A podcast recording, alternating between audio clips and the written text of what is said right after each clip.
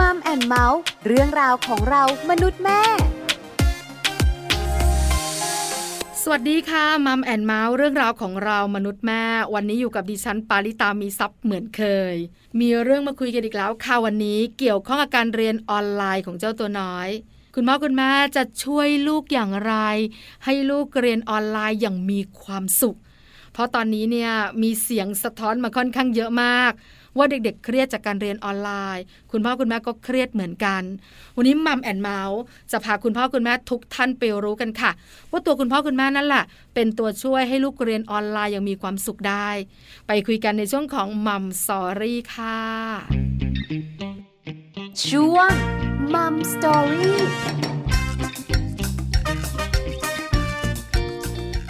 Mum Story วันนี้มีแขกรับเชิญพิเศษค่ะ อาจารย์นนทรีรัตนสิทธิ์หรือว่าคุณครูติ๋มคุณครูติ๋มเป็นคุณครูภาษาไทยโรงเรียนเตรียมอุดมศึกษา วันนี้จะมาบอกเคล็ดลับดีๆ ให้คุณพ่อคุณแม่ได้ทราบค่ะ ว่าคุณพ่อคุณแม่เนี่ยช่วยลูกๆ ให้เรียนออนไลน์อย่างมีความสุขได้นะตอนนี้คุณครูติ๋มพร้อมแล้วไปขอความรู้คุณครูติ๋มกันค่ะ Mum Story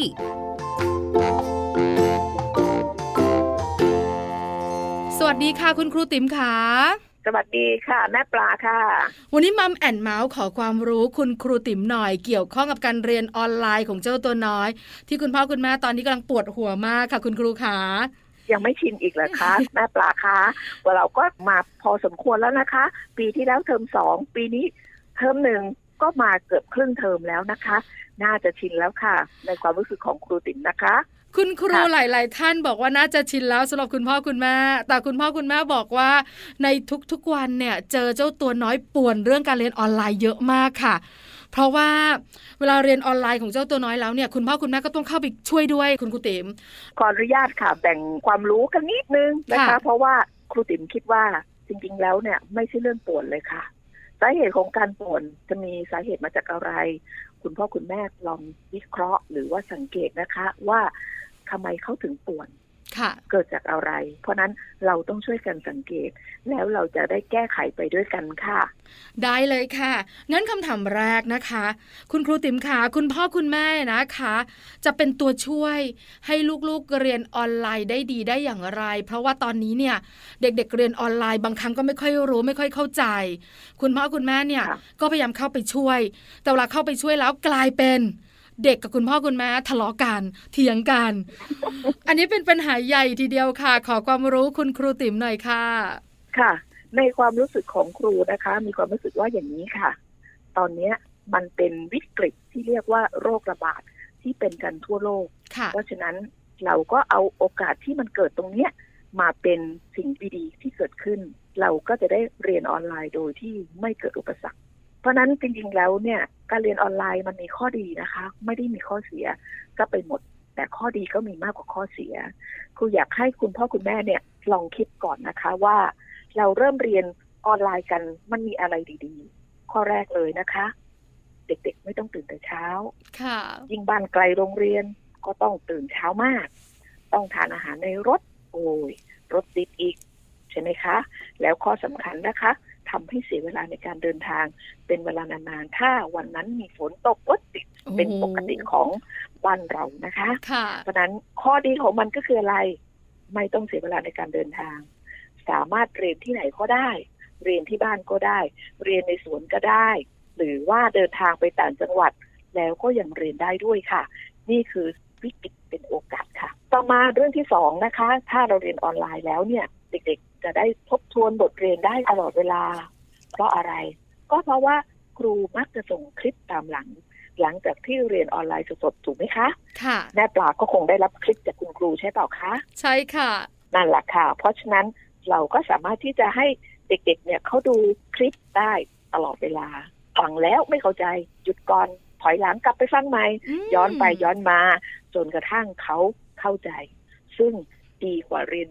ออนไลน์สดๆ แน่นอนค่ะค่ะเพราะฉะนั้นตรงนี้จะเห็นไหมคะว่าเป็นข้อดีข้อที่สอง ข้อดีข้อที่สามคืออะไรคะ มันประหยัดค่าใช้จ่ายค่ะ แม่ปารู้ไหมคะว่ามีการประหยัดค่าใช้จ่ายเรื่องอะไรบ้าง ไหนลองตอบครูติ๋มสิคะกำลังนึกอยู่นะคะ ประหยัดค่าใช้จ่ายเรื่องอะไรบ้าง การเดินทางออกนอกบ้าน อันนี้ประหยัดค่าใช้จ่ายแน่ๆสองก็คืออยู่บ้านเนี่ยเราก็สามารถทำอาหารรับประทานเองกันได้ แล้วก็อาจจะไม่ได้เปลืองมากนัก ไม่ต้องจ่ายค่าขนมเด็กๆ ไปโรงเรียนทุกวัน อันนี้คิดเร็วๆค่ะ คุณครูติ๋มขาค่ะคิดเร็วๆนี่ก็ถูกเกือบหมดเลยนะคะ จริงๆแล้วเนี่ยประหยัดค่าใช้จ่ายก็คือหนึ่ง เราไม่ต้องเสียค่าเดินทางไปโรงเรียน ค่ะ คุณพ่อคุณแม่ต้องไปส่งไปรับ ค่าน้ำมันเท่าไหร่นะคะ แล้วคุณพ่อคุณแม่ก็ต้องไปทำงานต่อ เป็นค่าน้ำมันอีกเหมือนกันถูกไหมคะ ค่ะ คราวนี้ขับรถตรงไปที่ทำงานนะคะ หรือคุณพ่อคุณแม่บางคนอาจจะ work from home ทำงานที่บ้าน ก็ประหยัดเรื่องค่าเดินทางแล้ว เรื่องที่หนึ่ง เรื่องที่สองคืออะไรคะ ประหยัดค่าอาหาร ปกติแล้วนะคะ เช้าเช้าทำอาหารมื้อเช้าให้ลูกๆได้ แต่มื้อกลางวันต้องไปอาศัยที่โรงเรียน เพราะฉะนั้นคราวนี้เราทำอาหาร เราสามารถที่จะเผื่อแผ่ได้ ตั้งแต่มื้อเช้ามื้อกลางวัน หรือจะแถมมื้อเย็นก็ยังได้ ประหยัดเวลาในการทำอาหาร แล้วก็ประหยัดอาหารตรงที่เรามีโอกาสทานพร้อมกันทั้งครอบครัว เราก็จะไม่ต้องแบ่งกันคนละผลสองผลมันก็จะทำให้ได้ทานพร้อม ๆ กันเหมือนเหมือนกันอร่อยมีความสุข เพราะได้ทานข้าวพร้อมหน้าพร้อมตากันเห็นไหมคะ ตรงนี้ก็เป็นการประหยัดค่าใช้จ่าย ประหยัดเวลานะคะนี่คือสิ่งหนึ่งที่เป็นข้อดีของมัน เพราะฉะนั้นจากตรงนี้คุณครูก็คิดนะคะว่า มันเป็นอะไรที่ดีๆ เราให้วิกฤตเป็นโอกาสนะคะ เพราะฉะนั้นเนี่ยนะคะ คุณพ่อคุณแม่คิดก่อนเลย ว่าการเรียนออนไลน์มันเป็นเรื่องดีที่เกิดขึ้นนะวิกฤตที่เกิดขึ้นมันดูร้ายแรง แต่โอกาสดีๆ เนี่ยก็เกิดขึ้นได้เสมอเหมือนกัน พอเราคิดบวก ความแฮปปี้มันเกิดค่ะคุณครูติ๋มขาเพราะฉะนั้นเนี่ยความรู้สึกที่อยากจะเป็นตัวช่วยที่ดีให้กับลูกเนี่ย มันก็เริ่มมาละ คราวนี้ใช่ค่ะแม่ปลาอยากรู้ค่ะ ว่าเวลาที่คุณครูเนี่ย สอนเด็กๆเรียนออนไลน์ค่ะคุณครูติ๋มมุมคุณครูเนี่ยคิดอย่างไรบ้าง เพราะว่ามุมคุณพ่อคุณแม่ ก็จะรู้สึกว่าลูกฉันจะได้อะไรไหมเนี่ย จะเข้าใจไหมตัวเล็กขนาดเนี้ย แล้วเวลาเรียนแล้วคุณครูบอกมาเนี่ย ก็ทำหน้ามึนๆเหมือนกัน ตั้งใจบ้างไม่ตั้งใจบ้าง อันนี้เป็นความกังวลของมุมคุณพ่อคุณแม่มุมคุณครูค่ะ เวลาคุณครูสอนออนไลน์ คุณครูรู้สึกอย่างไร มีมุมคิดอย่างไรก็คุณครูติ๋มขาการในมุมของคุณครูนะคะ ในการเรียนออนไลน์ หรือว่าการเรียนในห้องเรียนไม่แตกต่างกันมากนักเพราะอะไร เพราะว่าเด็กๆต้องเปิดหน้าตัวเอง ให้ครูเห็น ยิ่งเป็นเด็กเล็ก ๆ เนี่ยจะต้องเปิดหน้า หรือถ้าสมมติว่าเอาง่ายๆนะคะ ในฐานะที่ครูเป็นครูสอนภาษาไทย เราก็ต้องมีการสอนอ่านถูกไหมคะเด็กๆก็ต้องอ่านออกเสียงให้ครูฟัง เพราะฉะนั้นมันก็เหมือนกับการเรียนอยู่ในห้องถูกไหมคะคะเพียงแต่ว่าบางอย่างเท่านั้นเองที่เราไม่สามารถที่จะมีปฏิสัมพันธ์กับครูได้โดยตรงอย่างเช่น เราไม่เห็นการเขียนของเขา ถูกไหมคะ เราก็จะไม่เห็นว่าเขาเขียนอย่างไร หรือเขามีวิธีคิดอย่างไร อย่างเช่น ถ้าเป็นวิชาคณิตศาสตร์ จะบอกว่าห้าบวกห้าเป็นสิบเด็กๆทำแบบไหน คิดแบบไหน เราก็บอกเขาแต่เราจะไม่เห็น เพราะฉะนั้นจากตรงนี้เนี่ยในมุมของครูครูคิดว่า ครูทุกคนพยายามทำให้เด็ก ๆ เนี่ยเข้าใจในบทเรียนอยู่แล้ว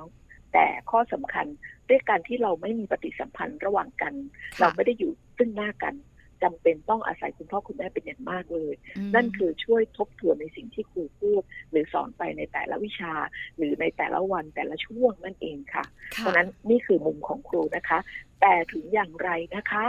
ครูกับพ่อแม่ต้องช่วยกันค่ะ จะเป็นคนใดคนหนึ่งไม่ได้เด็ดขาดยิ่งเป็นเด็กเล็ก ๆ แล้ว พ่อแม่ยิ่งเป็นผู้ที่มีบทบาทสำคัญมาก ๆเลย ในการที่ช่วยให้ลูกเกิดการเรียนรู้ได้เข้าใจ นี่คือสิ่งที่คุณครูอยากฝากถึงพ่อแม่นะคะคะ ว่าเป็นกำลังใจ แล้วก็ข้อสำคัญนะคะ อย่ามีรายการจุดแล้วก็เกิดอาการงอน หรือมีรายการตุกตับ เพราะนั้นเนี่ยนะคะ อย่าโกรธค่ะ เด็กๆยังไม่เข้าใจ พ่อแม่ต้องช่วยให้เด็กๆเข้าใจนะคะ เพราะนั้นลอง รีเพย์คลิปเพื่อให้เกิดการเข้าใจมากยิ่งขึ้นค่ะ คุณครูเต็มขาพอพูดถึงแจกขนมตุ๊บตับขนมเปี๊ยกันเนี่ยนะคะคำถามนี้มาเลยอะคือเวลาเด็กๆ อยู่ที่โรงเรียนอะ หรือบางครั้งเนี่ยนะคะ แม่ปลาก็เจอเองกับตัว เวลาคุณครูเนี่ยนะคะ สอบออนไลน์กับเจ้าตัวน้อยแล้วแบบโทรคุยกันวิดีโอคอลแล้วก็สอบกันอ่านหนังสือเนี่ย ลูกเราอะ คุยกับคุณครูแล้วก็ฟังมากเลยอะ ได้ครับ ครับ เข้าใจครับ ตอบแบบนี้ครับ แต่ทำไมเวลาแม่สอนน่ะ ลูกถึงไม่พูดกับเราแบบนั้น หรือเข้าใจง่าย ๆ แบบนั้น หรือบางทีก็ไม่ใส่ใจเราบางทีดื้อกับเราด้วย ใช่เหรอแม่ คุณครูบอกเหรอแม่ คือมันเหมือนว่าเราเนี่ยสอนลูกไม่ได้ สอนทีไรมีปัญหากันทุกทีเดี๋ยวก็ดุลูกไม่สนใจ ลูกทำหน้าทำตาเหมือนว่าเอื้อมละอาเรา แต่ทำไมอยู่กับคุณครูเนี่ย เด็กๆกลับเชื่อฟังตั้งใจเรียน ขอเทคนิคให้คุณพ่อคุณแม่หน่อยสิคะคุณครูติ๋มข่าวว่าทำยังไงเราถึงจะสอนลูกได้เหมือนคุณครูสอนที่โรงเรียนนะคะค่ะจริงๆแล้วเรื่องเทคนิคการสอนเนี่ยนะคะ คุณพ่อคุณแม่ก็ทำได้ เพียงแต่ว่าคุณพ่อคุณแม่เอาใจไปใส่ในการสอนมากเกินไป เอาใจไปใส่คืออะไรคะก็คือเขาเป็นลูกเราค่ะฉันพูดอะไรลูกก็ต้องฟัง บอกแค่เนี้ยทำไมไม่เข้าใจ พูดแค่นี้ก็ต้องเข้าใจสินี่คืออารมณ์โกรธมา โมโหมาค่ะ ถูกไหมคะค่ะ แต่ถ้าเป็นครูเนี่ย ครูเขาจะมีวิธีการของเขานะคะ เพราะว่าครูส่วนใหญ่ หรือว่าครูทุกคนต้องเรียนเรื่องนี้มาแน่ๆเลย คือเรื่องของจิตวิทยาอ๋อในการสอนเด็กเขาก็จะมีวิธีการพูด ให้เด็กๆมีความรู้สึกว่าหนูทำได้นะลูก หนูทำได้ดีแล้ว หนูเพิ่มอีกนิดนึงนะเชื่อค่ะครูนะคะ เพราะนั้นเขาจะไม่ดุ แล้วก็ไม่โมโหเด็กๆก็เลยมีความรู้สึกว่าคุณครูเป็นคนใจดี เป็นนางฟ้าหรือเป็นเทวดาค่ะถ้าเป็นครูผู้หญิงก็นางฟ้า ผู้ชายก็เป็นเทวดา แต่พอเป็นคุณแม่ที่บ้านปั๊บเอ๊ะคุณแม่เป็นคนที่มีเขี้ยวที่ปากหรือเปล่า นั่นก็คือเป็นนางยักษ์ใช่ไหมอะพ่อกับแม่จะมีความรู้สึกว่าพูดแค่นี้ลูกต้องเข้าใจสิทำไมไม่เข้าใจทำได้ไหมลูกก็จังแบบทำไม่ได้พ่อแม่ก็จะโกรธลูกก็มีความรู้สึกว่าพ่อแม่ดุ เพราะฉะนั้นฉันก็เลยไม่อยากฟังละจึงขอให้คุณพ่อคุณแม่ช่วยใจเย็นๆ ค่อยๆ พูด ค่อยๆ ปลอบนะคะค่ะแล้วก็ถ้าเกิดว่าจะมีการลงโทษ ก็ต้องใช้เหตุผลมาเป็นอันดับหนึ่งค่ะ อย่าใช้อารมณ์เป็นเด็ดขาดค่ะ แล้วเด็กเล็กๆเนี่ยนะคะ เขาจะเรียนรู้เลยค่ะว่า คุณพ่อคุณแม่มีเหตุผล คุณพ่อคุณแม่เป็นคนฟังเขา แต่ถ้าคุณพ่อคุณแม่ใช้อารมณ์อย่างเดียว บอกได้เลยค่ะ ความสำเร็จจะไม่เกิดขึ้นเลยค่ะ เด็กๆเขาก็จะไม่ฟังเราค่ะ หวังว่าคุณพ่อคุณแม่คงพอจะสามารถทำได้นะคะ ใจเย็นๆท่องไว้นะคะ ใจเย็นๆเวลาที่ต้องสอนลูกค่ะ ลูกก็จะเชื่อฟังค่ะ ได้ค่ะคุณครูติ๋มค่ะพอได้แนวเหมือนกันนะคะคำถามต่อมาค่ะคุณครูติ๋มค่ะ อันเนี้ยคุณพ่อคุณแม่หลาย ๆ ท่านก็คงอยากรู้ด้วยก็คือว่า เราจะทำอย่างไรล่ะ ให้การเรียนออนไลน์ในปัจจุบันนี้ และในอนาคตเนี่ยนะคะเพราะเรายังไม่รู้เลยว่าเราจะเรียนออนไลน์กันไปถึงเมื่อไหร่เนี่ย เป็นการเรียนออนไลน์ที่มีความสุข ทั้งตัวคุณแม่คุณพ่อแล้วก็คุณลูกอะค่ะ ค่ะคราวนี้นะคะ การเรียนออนไลน์เนี่ยมันจะสำเร็จไม่ใช่แค่คุณครูค่ะแล้วก็นักเรียน แต่พ่อแม่ต้องมีส่วนเลยค่ะ เพราะว่าอะไรคะ อันดับแรกเลย เราต้องเปิดใจยอมรับก่อนนะคะสำหรับคุณพ่อคุณแม่ ว่าตอนนี้เป็นสถานการณ์ที่หลีกเลี่ยงไม่ได้ ทุกคนเผชิญกับปัญหานี้ทั่วโลกเลยไม่ใช่แค่ประเทศไทยอย่างเดียวอืมถูกไหมคะค่ะเพราะฉะนั้นคุณพ่อคุณแม่เห็นไหมคะ เคยต้องออกไปทำงานนอกบ้าน ตอนนี้บางคนอาจจะ work from home บางคนอาจจะตกงาน เพราะบริษัทปิดตัวลง ถูกไหมคะค่ะหรือบางคนบริษัทจะจ่ายเงินแค่ห้าสิบเปอร์เซ็นรายได้ลดลง เพราะฉะนั้นตรงนี้เป็นเรื่องที่เราต้องยอมรับ แล้วเราก็อย่าไปคิดถึงว่ามันทำให้ฉันไม่สุขสบายทำให้ฉันหงุดหงิด เราต้องยอมรับด้วยการเปิดใจกับสิ่งที่มันเกิดขึ้น มันจะเป็นการลดความเครียดสำหรับพ่อแม่ได้เป็นอย่างหนึ่งนี่ค่ะคืออันดับแรก เพราะฉะนั้นอยากให้คุณพ่อคุณแม่ทำเรื่องนี้ให้ได้ก่อน นั่นคืออย่าเครียดค่ะ สิ่งที่สองที่อยากจะให้คุณพ่อคุณแม่เนี่ยคิดถึงว่าเมื่อลูกต้องเรียนออนไลน์ก็คืออะไร เราต้องคุยกับโรงเรียนแล้วก็คุณครูว่าเรามีข้อจำกัดเรื่องอะไรบ้างอืมเพราะแต่ละบ้านเนี่ย เรามีปัจจัยในเรื่องของอุปกรณ์การเรียนไม่เหมือนกัน ค่ะ เช่น บางบ้านอาจจะมี iPad โน้ตบุ๊ก PC มีเน็ตนี่คือสิ่งที่มี แต่บางบ้านอาจจะมีโทรศัพท์มือถือเพียงเครื่องเดียวถูกไหมคะ เพราะฉะนั้นเนี่ยปัจจัยในเรื่องของอุปกรณ์เนี่ยก็เป็นสิ่งสำคัญ เพราะฉะนั้นตรงเนี้ยเราต้องคุยกันก่อนว่า คุณครูบ้านดิฉันเนี่ยมีโทรศัพท์มือถือที่เป็นลักษณะของสมาร์ทโฟน เพียงเครื่องเดียวส่วนคนอื่นๆเนี่ยใช้เป็นระบบประเภท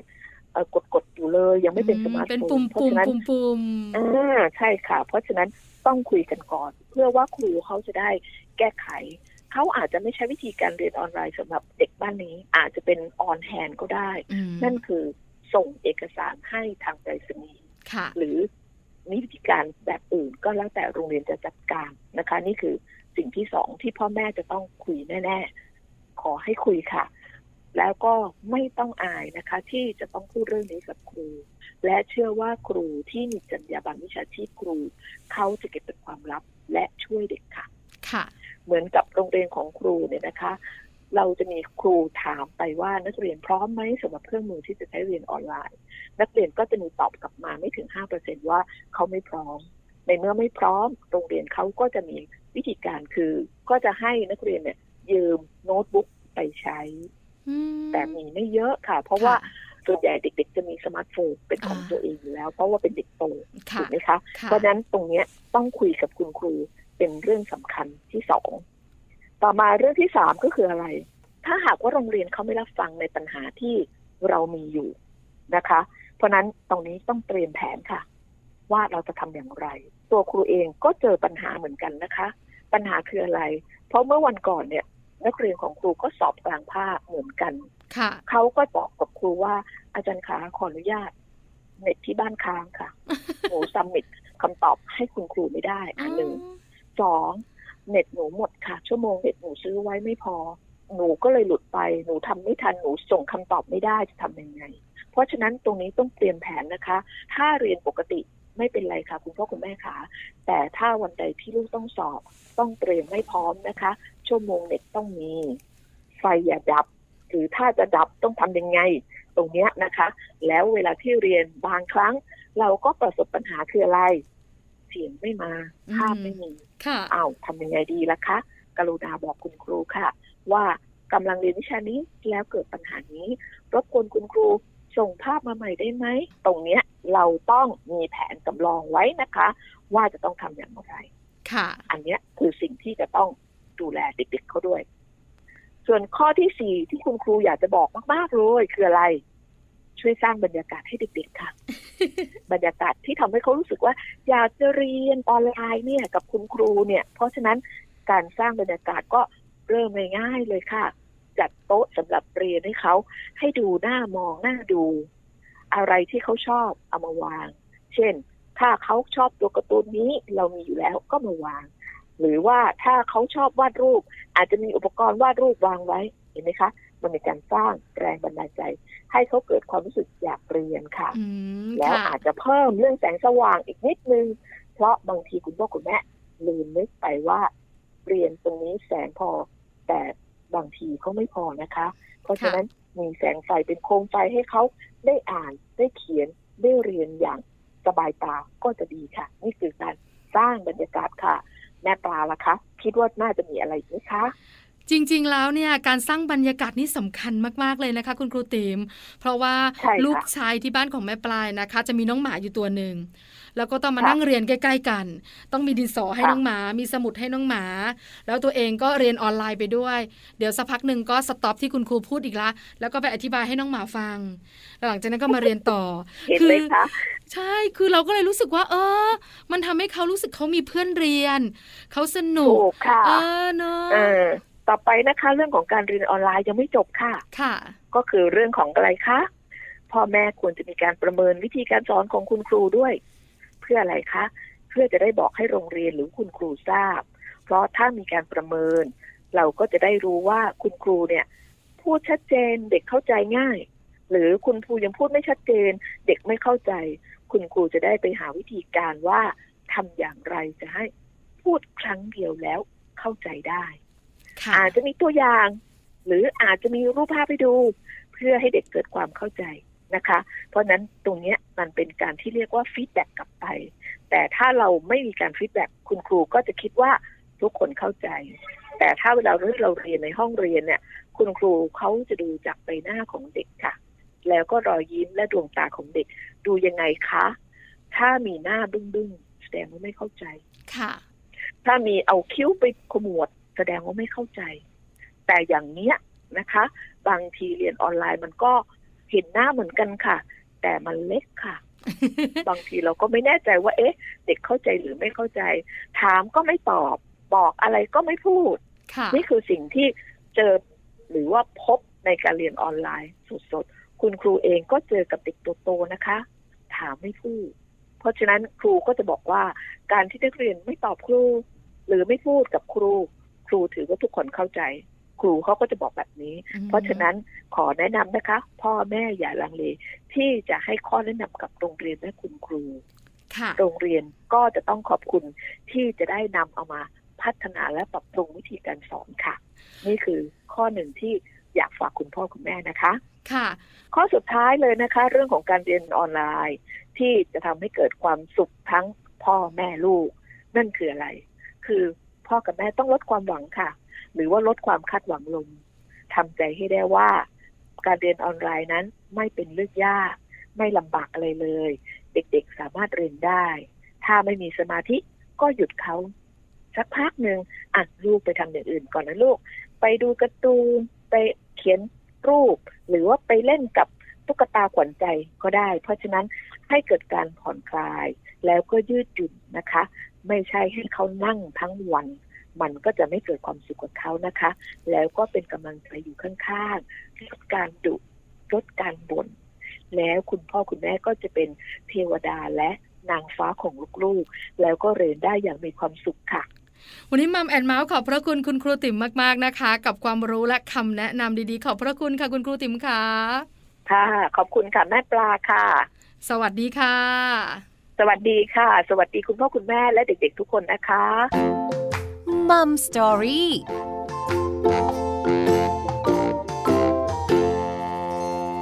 ขอบพระคุณคุณครูติ๋มค่ะ อาจารย์นนทลีรัตนสิทธิ์ คุณครูภาษาไทยโรงเรียนเตรียมอุดมนั่นเอง วันนี้ได้เทคนิคดีๆ ได้ความรู้ดีๆ จากคุณครูติ๋มไปแล้ว คิดว่าทุกๆ ครอบครัวที่ฟัง Mom and Mouth จะมีความสุขในการเรียนออนไลน์กันนะคะ ทั้งคุณพ่อคุณแม่และคุณลูกค่ะ นี่คือทั้งหมดของ Mom and Mouth เรื่องราวของเรามนุษย์แม่วันนี้ เวลาหมดแล้วค่ะ เจอกันใหม่ครั้งหน้าพร้อมเรื่องราวดีๆ ปาริตามีซัพ์สวัสดีค่ะ Mom and Mouth เรื่องราวของเรามนุษย์แม่